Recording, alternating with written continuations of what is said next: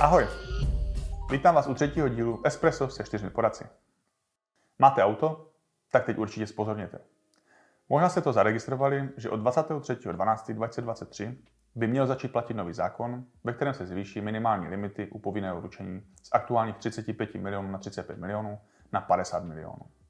Cenově ten rozdíl v rámci toho roku moc nepoznáte, jelikož se bude jednat maximálně o pár set korun ročně navíc. Pro ty, kdo neví, co tyto dvě čísla znamenají, tak to první číslo představuje škodu na majetku a to druhé číslo představuje škodu na zdraví jedné osoby v rámci dopravní nehody. U nás ve firmě doporučujeme vždy vyšší limity. Minimálně 100 na 100 milionů korun. Ten cenový rozdíl není tak výrazný a v případě dopravní nehody se člověk nemusí strachovat, zdali jsou jeho limity dostačující. Na co ale pozor a o čem média moc nepíšou? Nejvýznamnějším problémem nového zákona z pohledu pojistných plnění je paragraf 32 odstavec 2, kde je napsáno, cituji. Pojistitel neboli pojišťovna má vůči pojištěnému právu na náhradu toho, co za něho plnil, jestliže prokáže, že pojištěný způsobil újmu tím, že provozoval nebo užil vozidlo. Za A. Které svojí konstrukcí nebo technickým stavem neodpovídá požadavkům bezpečnosti provozu na pozemních komunikacích, obsluhujících osob, přepravovaných osob nebo věcí, nebo za B. Jehož technická způsobilost k provozu vozidla nebyla schválena. Podobný text je i v aktuálním znění zákona, ale je doplněn o podstatnou větu. A toto porušení bylo v příčinné souvislosti se vznikem újmy, kterou je pojištěný povinen nahradit.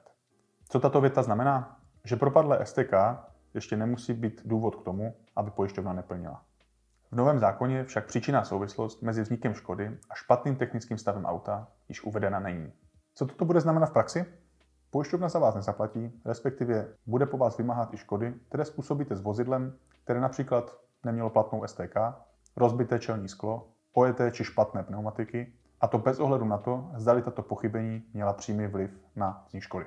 Nový zákon o povinném ručení prošel připomínkovým řízením a některé subjekty žádali, aby podmínka přímé souvislosti zůstala v novém zákoně zachována.